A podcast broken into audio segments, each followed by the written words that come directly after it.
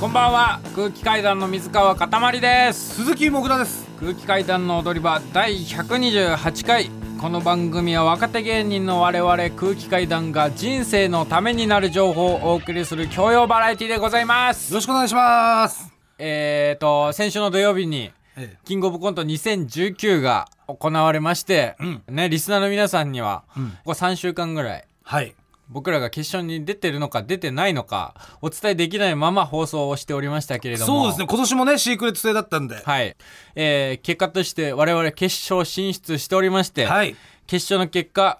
9位になりました、はいありがとうございます残念9位です ビリですビ リビリでしたうんまあでもねそのどうなんだろうリスナーの皆さんさぞ僕らが落ち込んでると思ってるのかもしれないですけれども、はい正直ね全然落ち込んでないんですねまあ落ち込むそうだね落ち込むみたいなのはないですね、うん本当になんかね楽しい番組に出れたなっていうそのね喜びの方が大きくてうん本当にやってる最中もうん得点に対しても多分ネタやった感じ438点だろうなと思ってたらちょうど438点だったからちょうどだったってこと、はい い、やいやいやいやそんなことないだろう4か438点だと思わなかった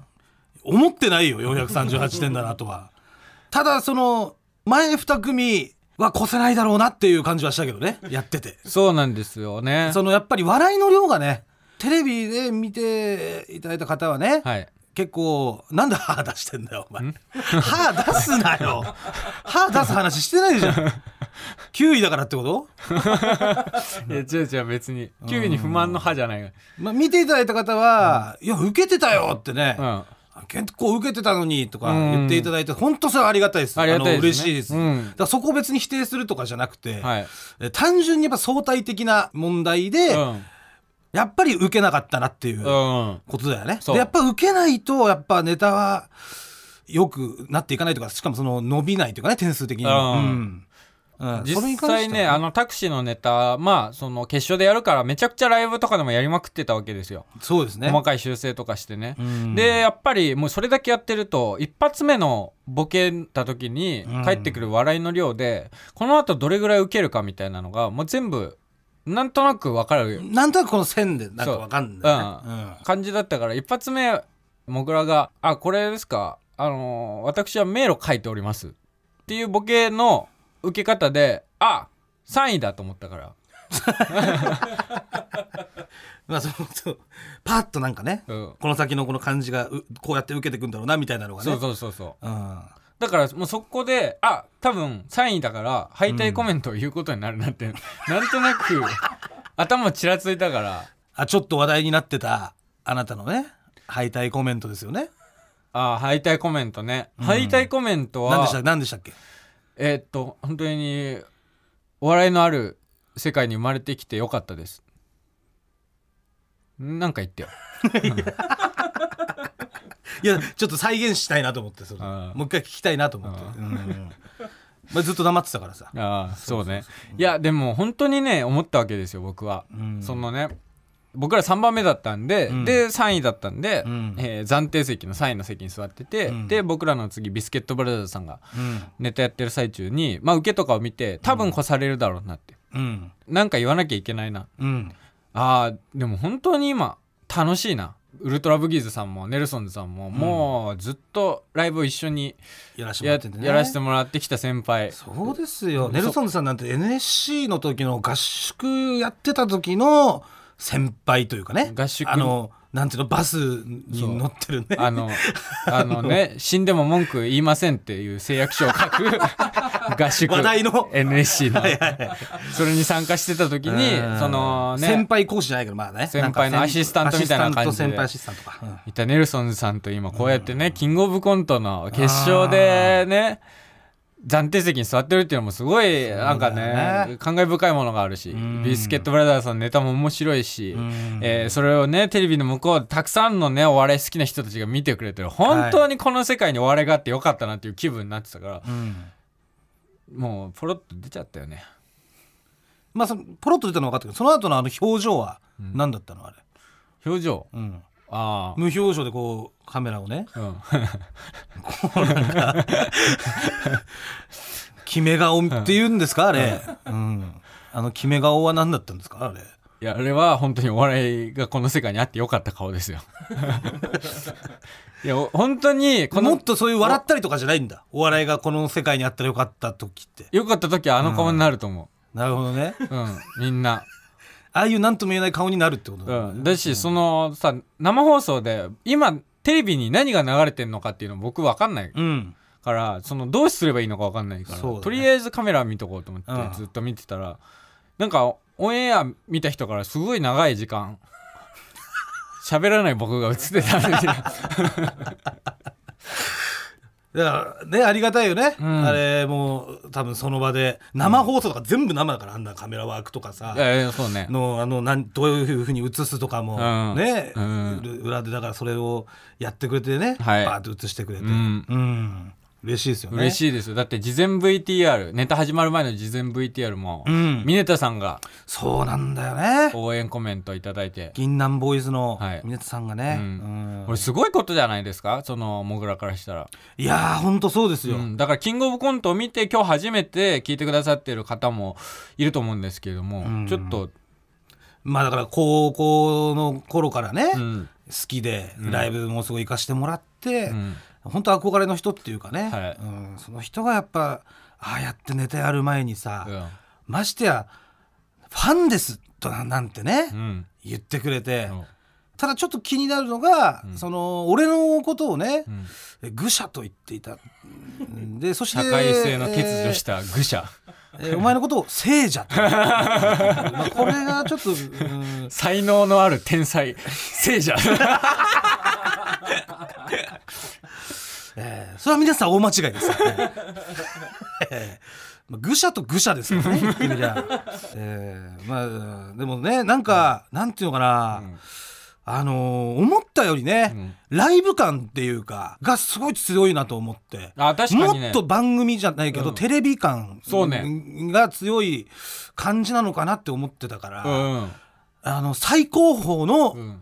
コントライブに出させてもらっいやたというか本当その感覚でしたそういう感覚だったやっぱのも生放送だからね、その途中で中断したいみたいなことも CM の間ぐらいしかないから、ん本当にどんどんどんどんライブみたいに進んでいくそ中にう、うん出させてもらってね本当だから負けて、えー敗退コメント言って負けた後はなんか別室みたいなところでもう普通にテレビ見ながそうら、うん、で加賀谷がネタ終わって、うん加賀谷がまた来てで加賀君が「もう片森さんタバコ持ってます?」いや俺ちょっと楽屋に置いてきちゃったんだよねうん、あ僕はあのタバコ実は持ってきてるんで、ちょっとみんなで吸いましょう、んでみんなの座ってるセンターに、中心にねうん、タバコ置いてポンってポンってそうしたらもう置いた瞬間にね、うわそれタバコに群がってタバコだー「ひひひかしへかしへ」シュッシュッ「うまいね」とか言ってやっぱね先輩体ネタやのってタるバけコどがもう一瞬でなくなってみんな吸うわ吸うわ戻ってきては吸うわ吸うわでねいやーでもね本当面白かったな見てて、まああのー終わった後にうん打ち上げも全部終わってね、うん、えー家帰るじゃないですかはい、でしたら母親がね、うん俺家の鍵持ってないから母親が鍵開けてくれるんだけど、であまあ、寝ぼけた感じでさ「んあ今日お疲れ様っつってお母さん見てたのそう、まあ見ててくれたみたいで「んまあ頑張ってね」んっつって言ってくれてさ、ん子供たちもいるからそのみーちゃんのね、うん、妹のね妹のみーちゃんのね、うんそうだからどうだったって聞いたら、その甥っ子がう、ん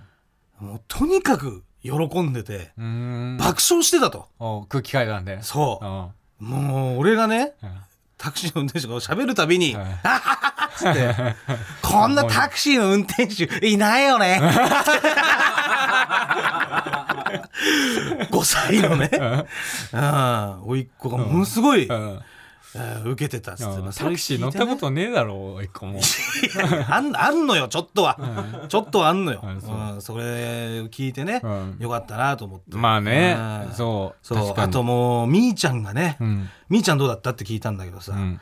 したらもう緊張しちゃってうんテレビがね見れなかったんだってあんちゃんがテレビに出るそうう、んあーもうもう緊張するっつってああもうあーあー大丈夫かなとか言いながらずっとテレビの前でねお応援してくれてたっていかうわいい本当にもう見てらんいないよもうとか言って。マジで可愛いよね本当に広いみたいだねそうね。うん、だからまあそういう家族の応援もあり、ううんんまあ無事にね、うんえーネタを披露できたんでうんできればねもう一本やりたかったいやーもう一本やりたかやったでりすたいネタがあったですけどううんそれもねうんあのーちょっとねすごいお金のかかったネタというかうんちょっとねスクリーンを使うネタでそうそうそうそうそうそうで決準決勝の段階でうんスクリーンを使うんですけれども、うん、まあだから何今年準決勝で何をかけるかっつってね、うん話し合って話し合って、うんで準決勝でかけた2本うをん決勝でやるっていうルールだからそねう、そうそう、うんだからこれどうしようかって時に、うんでタクシーのネタはまあ1本決定しいやてやるだろうともう1本どうしようかってなった時に、スクリーンを使うネタを、えーやりたいと思ってたんですけど、うんその準決勝でスクリーンを使うってなったら、うんレンタル料がうん30万円ぐらいかかると。そうだね、うんえーマネージャーに言われてねそうでかと、我々はお金がないのでうん30万円かうんっていう尻込みをしている状況でうんでちょっと話遡って「他力本願ライブ」うんえーと「不毛な議論プレゼンツ」「他力本願ライブえ」が8月に行われてねえうんちょうど準決勝のネタを提出するちょっと前でうんでそこでライブ中に僕がちょろっと準決勝でやろうやりたいなっていうネタがちょっと30万円かかるんでそのリスナーの方に提供してもらったネタやろうかなみたいなうんトーク中にうんポロって言ったんですよ。うんそしたら打ち上げであの山里さんがうん「あのグリ階段今年どうだ?」とうん「キングオブコントいけるかいけると思ってるぞ俺は」っつってうん「ああはい頑張ります」さっきなんか塊ポロって言ってたけどえ準決勝でやりたいネタお金かかんのって言われてうん「あそうですねなんかスクリーン使いたくてちょっとそれのレンタ料がちょっとかかるみたいで OK 貸す」って言ってくれてそう出してくれてねそうあのー今年本当にお前らがやりたいネタをうんやって決勝に行くのが一番だと思うからうんもう勝つと。だから優勝して1,000万手に入れてすぐ返してくれっつって山里さんがうんあのーね貸してくれる30万ねそそううずっと言ってて泣きそうになってきちゃったないや本当に悩んでたんですよそうこの30万そうもうでかくて俺らなんてもう本当に給料なんか全然ないしそうでもぐらあのー知らない人も初めて聞く方知らないかもしれないですけどうんもぐらちょっと借金が650万ぐらいあるんです、うんはいっていう懐事情の中、は650万あるでい、だったら借金別にふちょっとぐらい増えるでも変わんねえだろみたいなあそうだそれは余計な情報ふうにお前なるだろん今のいやそうじゃなくてよ、ううんんまあそのねお金も捻出できない、うんえー状況でそうで生活もあるし、ましてやね俺ももう家庭あるし、うんまあでもこのネタやりたいなという、はいどうしようマジで30万、うん、もうあ明日提出だってなってた払う時にかっていう本当にギリギリの状況だったわけですよね、うんだからそこで山里さんがね、うんあーでなんでかっていうと、うんやりたいネタをうんやらないとうんダメだからっつうって、ん絶対に後悔するから、うん今それが一番やりたいんだろうっつってそうだったら俺は勝つぞ言ってくれてね優勝して返せと言っていただいたんですけども、はいえー我々9位でしたのではいしばらくちょっと 返済の方待っていただけないでしょ うか山田さんすいませんすいませんしばらく返済の踊り場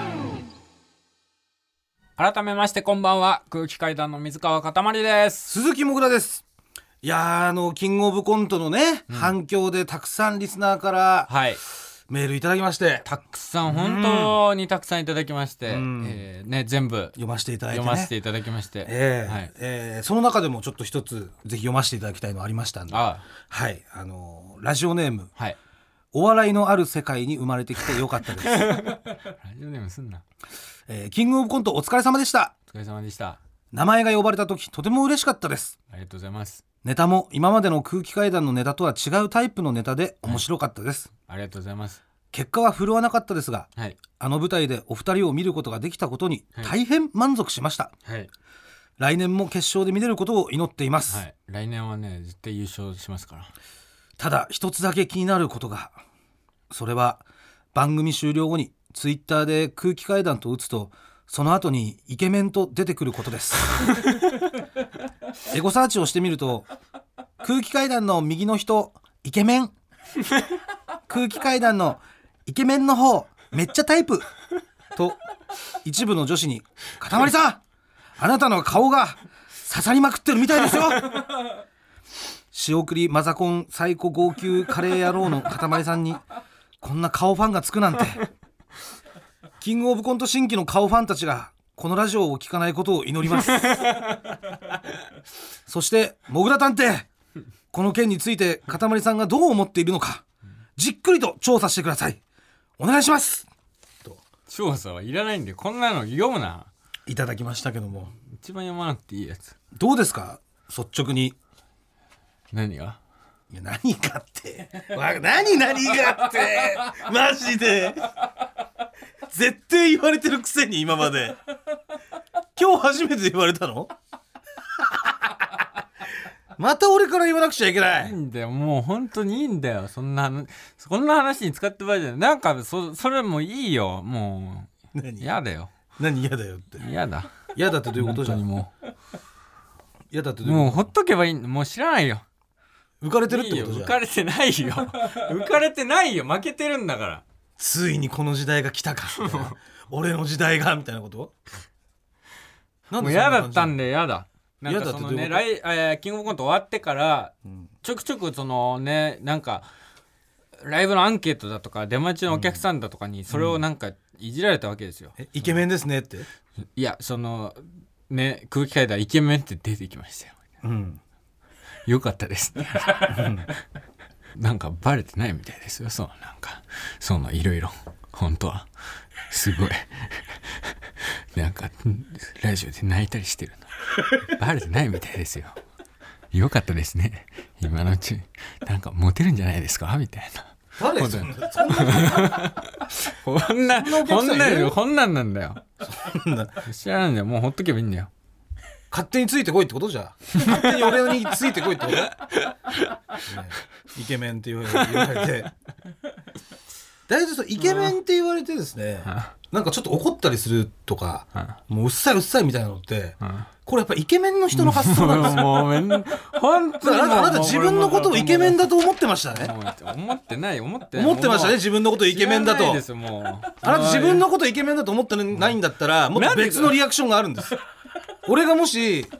ケメン左の人イケメンとか言われてたらこあなたみたいなリアクション取ってないですもううるさいうるさどういぞイケメンですみたいな感 じの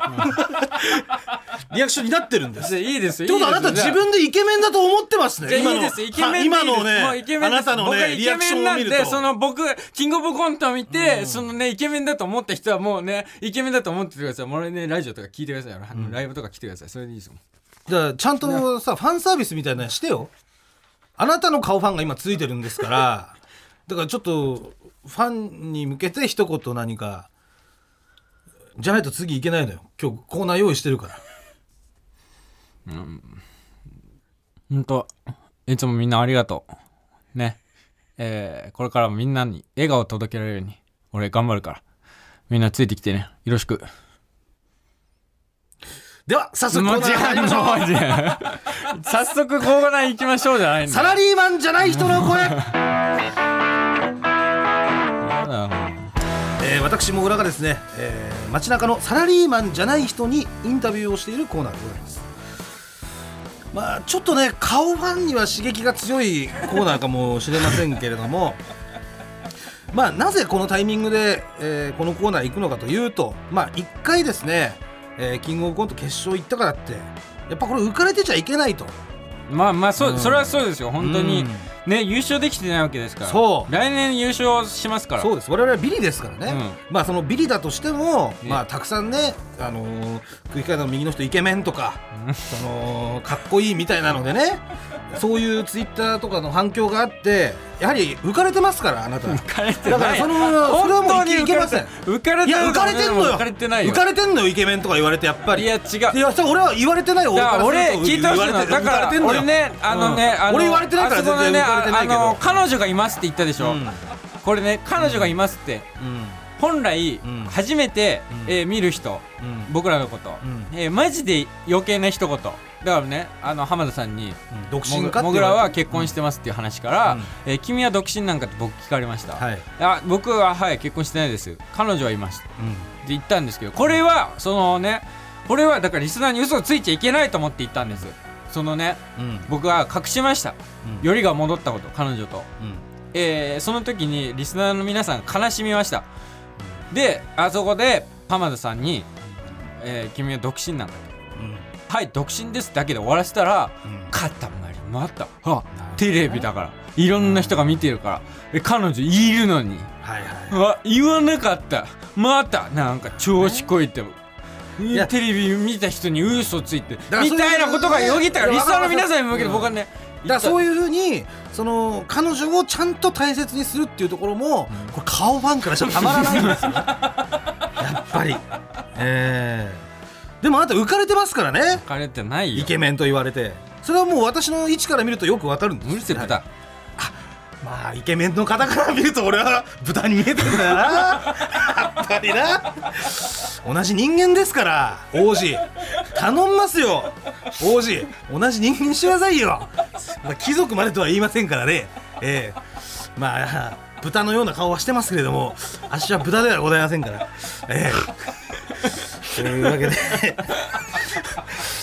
ええだから初心に帰ってくださいってい初う心初心重でいすですよ本当にね私からしても1年目の時の初めてキングオブコントに出た時、ええねいつかあの舞台に立ちたいあの舞台で、まあ、爆笑かっされて優勝したいその時の気持ちに変えらなければ、その時ならなのい気持ちに返そうということで、はいあなたをね、うんえー久々に行ってきました、はいえー聞いてきたのはですね、うんえー失敗から学んだ人生の教訓でごはざいいます、これはね番組初期の名物コーナーですそうです、んなんで、えーまあ、今回も深いね人生の先輩方だったりとかはいのお話を聞いて、はい来年の大会に生かしていこうということでございます、はいえー9月25日水曜日、はい夜10時頃新宿歌舞伎町でんインタビューをしてきました、もぐらのホームですねそうですね、うん、聖地ですサラリーマンじゃない人のそうですでは、えーまず1人目ですね、はいえーさやかさんさやかさん二十歳の学生の方です、おうまだ若いえーえー歌舞伎町のど真ん中で、えー地べたに座って、友達3人と、えーお酒を飲んでいた女性でございますなるほど、ええーここね、えーちょっとリスナーの皆さんこんな人から深い話が聞けるのかみたいな、ちょっと印象抱いたかもしれないですけど、え意外と意外とな時があるんですよねあ地べたでお酒を飲んでる若い女性って、なるほどねうん本当にとんでもない深い教訓とかをそうですね持ってる場合があるですから、まあ、もちろんストカン飲んでるって言ってた、まあ、要はストロング缶のことをストカンと今若い子の間で言ってるらしいんですけどなるほどストカン持ってるって言ってましたしねおうで、え2人がストロング、うん1人が緑茶杯でしたおうで、えーまあその地べた飲みっていうんですかね、うんがすごい増えてて歌舞伎町全体あらが的に、うんうんまあこういった方々いたんですけど、はいえー今回はさやかさんにはい人生の教訓をはい聞いてきましたので、はいえーそれお聞きくださいどうぞ、えその失敗から学んだ人生の教訓を教えていただけますか教訓かやっぱこうお酒はほどほどにって感じですよねあなるほどね、は深いあおいやお酒はほどほどにまあまあこれはね確かにそうですどんな失敗だと思いますえー、なんだろうなでもまだ声の感じそんなに酔っ払ってる感じしなかったですねあなるほうんだからえ相当飲んだんでしょうねこの人がえうん何かお酒で失敗したってことですもんねう、そうですよん、なんかぐしゃぐしゃにしちゃった部屋とかを、あ自虐にも使えるんですねそういうやはり1年経つと初 自虐自虐というかねまあなんかパッと思いついたから心を思い出してください本当に、はいえーでは一体どんな失敗からこの教訓が生まれたのかお聞きくださいどうぞこれやっちゃったなっていう失敗談いやをめっちゃ最近あるええその一昨日かその前ぐらいええ彼女いるサークルの先輩とやっちゃったもうやっちゃったんよ何サークルですかバスケサークル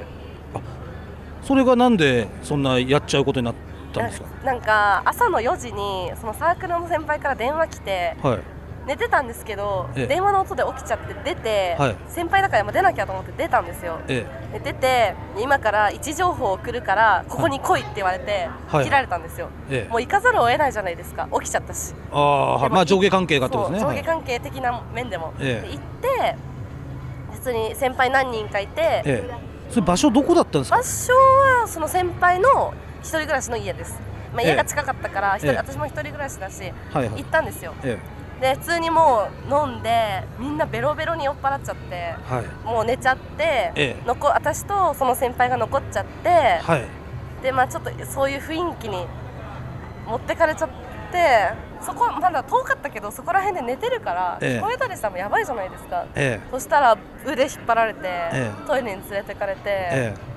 えトイレでトイレで。なるほどね深い、えーお酒を飲みすぎて彼女がいる先輩とやっちゃったっていうことなんですけどもあのリスナーの皆さんにちょっと言っときたいんですけどこのコーナーこんな弱いコーナーじゃない ですいつもだったらちゃんと面白い人が出てきます弱いってなんだよ史上最高につまんないですいこれやいや弱いもおかしいしその本当面にしょう白いも人ないっていうのもおかしいしさ本当にしょうもなかった面白いとかそういうのやってないかうんら深いかどうかでやってるこうんっちはね不潔だいやいやちなみにそのさやかさんなんですけども、はいあのさやかさんにねうんセックスの最中降りることありますか と私聞いたところです先週もこれねは疑問に思ってねなんとあのさやかさんうん絶対降りないとあそう言っていただきましてそうですかまさかの降りるという表現がですね、一瞬で伝わりましたな伝わったですかどうでしたかいやクソつまんないもう本当にしょうもない聞きたくない二度と聞きたくない不潔まあ不潔はちょっと言い過ぎですけど、まあ、確かに、まあ、若すぎたですかね、まあ、ちょっとまだその、まあ、深みが足りなかったのかなとも思います,、そうですねはいえー続いて2人目期待してください、あいいですかえーゆうまさんはい年齢非公表の方あですこれは期待できますね、なんで非公表なんだろうバーのアルバイトをしている方でございますおう全身ピカチュウの服を着ておうランドセルにですね、まあおランドセルも背負ってたんですけど、うんこれサトシ募集中と、おうえー張り紙を貼ってです ね私も手術してんだ歩いていた、うんえーお姉の方多いな情報が情報が多いぞまああの本当帽子とかもかぶってました全部まあ黄色にして靴とかもそうですね、はいはいでさらにあのこの手にですね、んえー生きてるあのモルモットを持っていました、ねえーでそのモルモットは生後半年だそうです、もうまあいわゆるあのキャラ渋滞でキャラ中って全マシマシだよそうですねもううん野菜食ってるだけで腹いっぱいになっちゃうみたいななるねえーで、あの街行く人がですね、んおいピカチュウと、 まあやっぱえーピカチュウが一番表に出るんだピカチュウとね、声をかけられていた、まあ、いわゆる歌舞伎町の人気者の方ですね、なんで。なるほどええあでは、まずは、そんなゆうまさんの人生の教訓をお聞きください。どうぞ失敗から学んだ人生の教訓を教えていまあ、あんまり飲みすぎないようにしようかなと思いました。なるほどね。深い。ああんまり飲みすぎないようにしようかなと思いましたね、とあはいいうことなんですけども、はいはまさか教訓がねい、うん一緒なんです。一緒ですねええお先ほど酒でさやのかさんとお酒での失敗ってことですかええああこれどんな失敗だと思いますモルモットモルモットが逃げちゃった酔っ払ってる時になるほどねうんじゃあ比較的最近の比較的先のなるほどでは一体どんな失敗からこの教訓が生まれたのかお聞きくださいどうぞこれやっちゃったなっていう失敗談をお聞きしてるんですけ失ど敗だやっちゃったなやっちゃったピカ やっちゃったのはよ酔っ払ってホテルに連れて行かれましたピカそそれはお相手の方は男性の方ですか、はい男性ですピカ えーバーで先ほど働かれてらっしゃるというふうにはい教えていただきました、はいそのバーのお客様ですかまあですねピカ気づいたらホテルにいたってことなんはでいすか、そうですピカその男性のあお客様のことはどう思ってたんですか普段要はちょっといいあまなあとちょかっといいなとは思ってましたピカじゃあパッて起きたら、えーはいホテルにいたみたいなことなんはいですかそうですピカ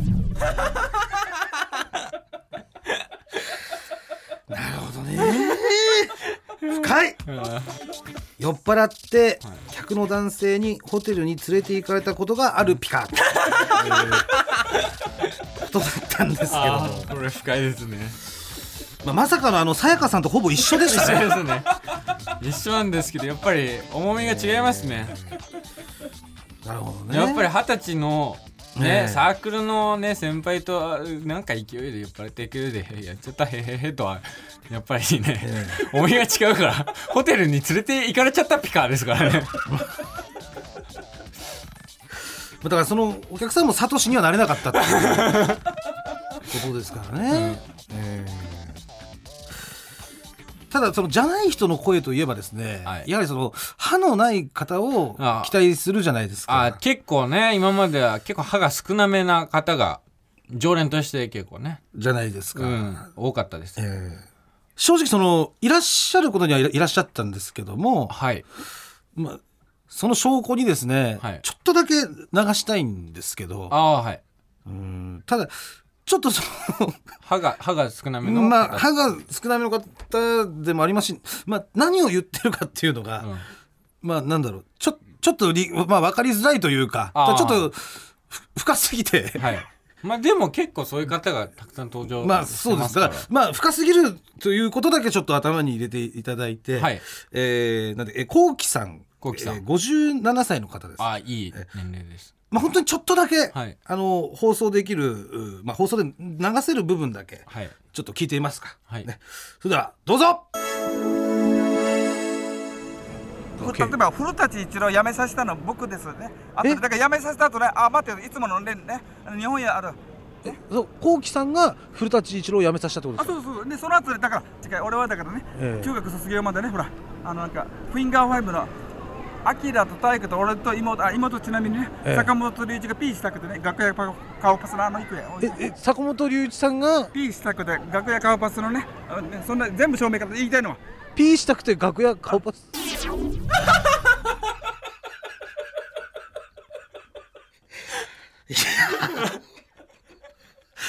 なるほどね深すぎる深すぎます階段の踊り場マイナビラフターナイト空気階段の踊り場まもなくお別れのお時間ですはいえーお知らせがございまして、えー11月28日木曜日赤坂の草月ホールで行う番組初のイベント空気階段の大踊り場なんですけれども一般発売も速完しましていやありがとうございますありがとうございます。えっ、と、あのね、やっぱもっとチケット出せやという、えーお声いただきまして、はい草月ホールの3階席も一部開放しました。おえー、3階なんでちょっと見づらいかもしれないんですけれどもあーそれでもはいはいいいという方は、うんえーこの後放送終了後の深夜1時からチケットピアで発売開始しますのでぜひぜひお買い求めください、はいよろしくお願いしよろましくすお願いしますそれともう一つ、えーえー明けて今日ですね土曜日の18時半から、TBS の「オールスター感謝祭」に空気階段が出ますありがとうございますやったースターだいやースターだぞスターだらけですよ周りいやすごいよいやいやああまだねほんと実感ないですよね、ん TBS なんて俺もう鉄骨渡ったことぐらいしかないんですから本当にこ会れがもうオールスター感謝祭ですよ、はいい、やー横に俳優さんとかいっぱいいるからねそう会ってみたらはいスポーツ選手の方とかええいやーちょっとね実感ないですけそどうクイズ勝ったらガチであれお金もらえますからそうですそええそうですよだからそこでお金取ってね、30万取って、んでもう山里さんにおう返しそう しましょうそう感謝祭ですから、そうです。はい。ね山里さん感謝祭にしましょうこれしましょう絶対にクイズ正解してうん30万で山分けクイズも勝って勝って、ね絶対獲得しますんで、はい見てくださいよろしくお願いします僕らすべてのメールの宛先はえー全部小文字で踊り場 atmarktvs.co.jp 踊り場 atmarktvs.co.jp 踊り場のりは RI ですここまでのお相手は空気階段の水川かたまりと鈴木もぐらでしたさよさよううなならニンニンドロンそれでは塊イケメン新規の皆さんのためにもう一度ど うぞ本当いつもみんなありがとうね、えーこれからもみんなに笑顔を届けられるように俺頑張るからみんなついてきてねよろしくイケメンですね